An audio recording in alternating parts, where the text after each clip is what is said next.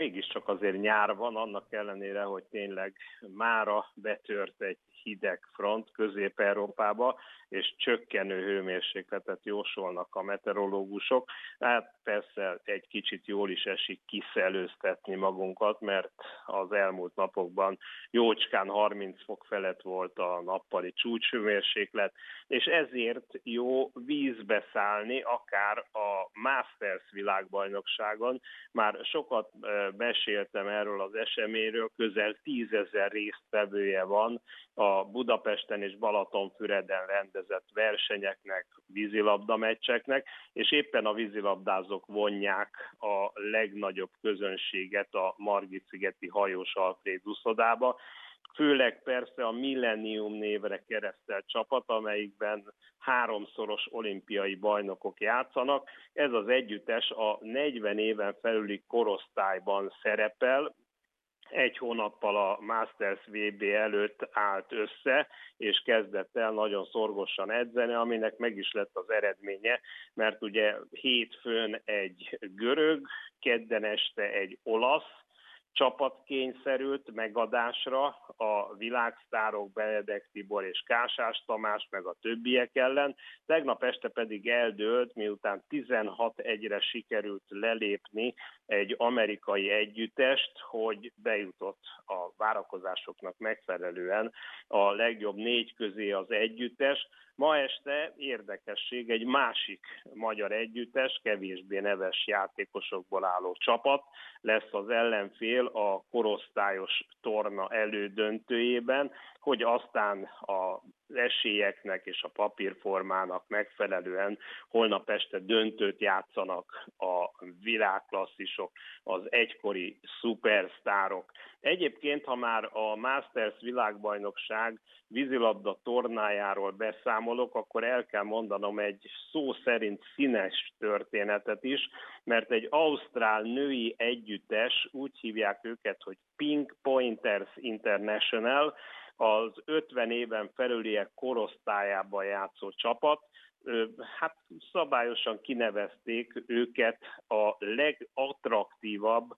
és a legkreatívabb együttesnek, mert olyan kabala figurát, egy kabala cápát hoztak a szurkolókkal elátóra, plusz egyenpólóval vannak felszerelve nem csak a játékosok, hanem a, a nézők, a rajongók is, és hát fantasztikus hangulatot teremtenek, ők néznek ki legjobban a Szigeti úszoda lelátóján.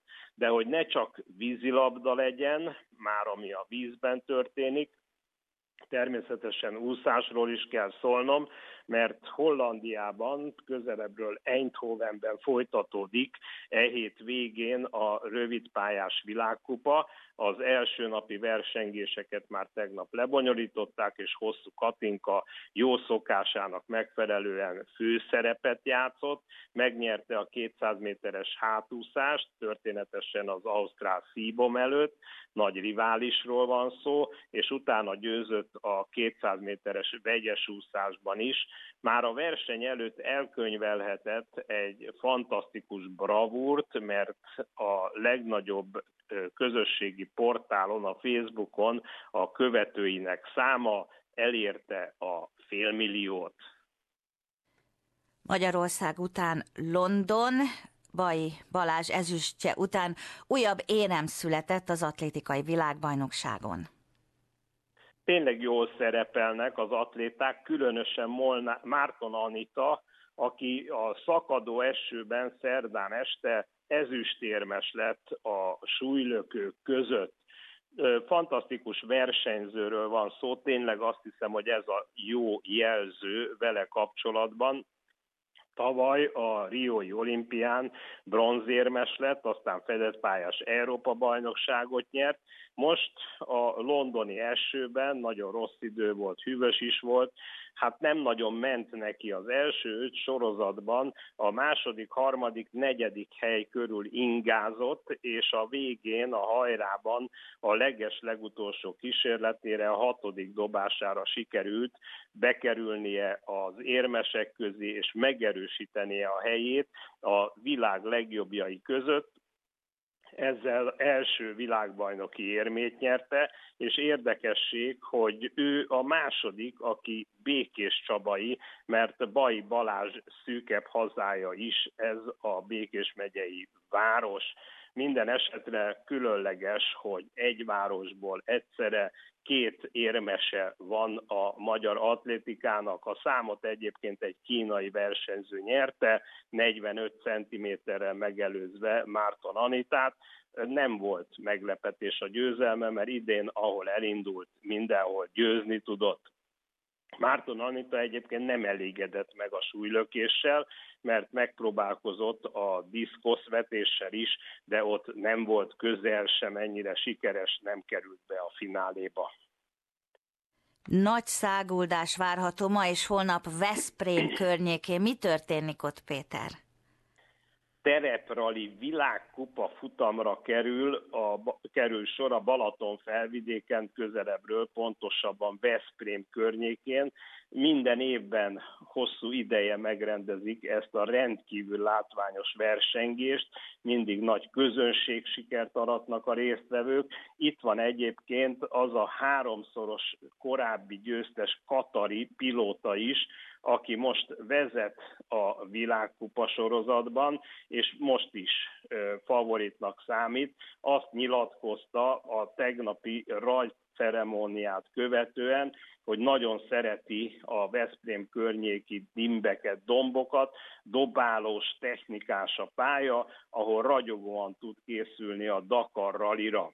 A legnagyobb riválisa egy finn autóversenyző, aki a sima egyszerű, tehát nem terepen zajló rally versenyek világbajnoki futamaiban többször volt már győztes, és így kettőjük között már csak azért is nagy versengés és nagyon szoros összecsapás várható, mert a finn pilóta tavaly legyőzte Katari ellenfelét, kettőjük között dőlhet el idén is a Veszprémi tereplari világkupa futam.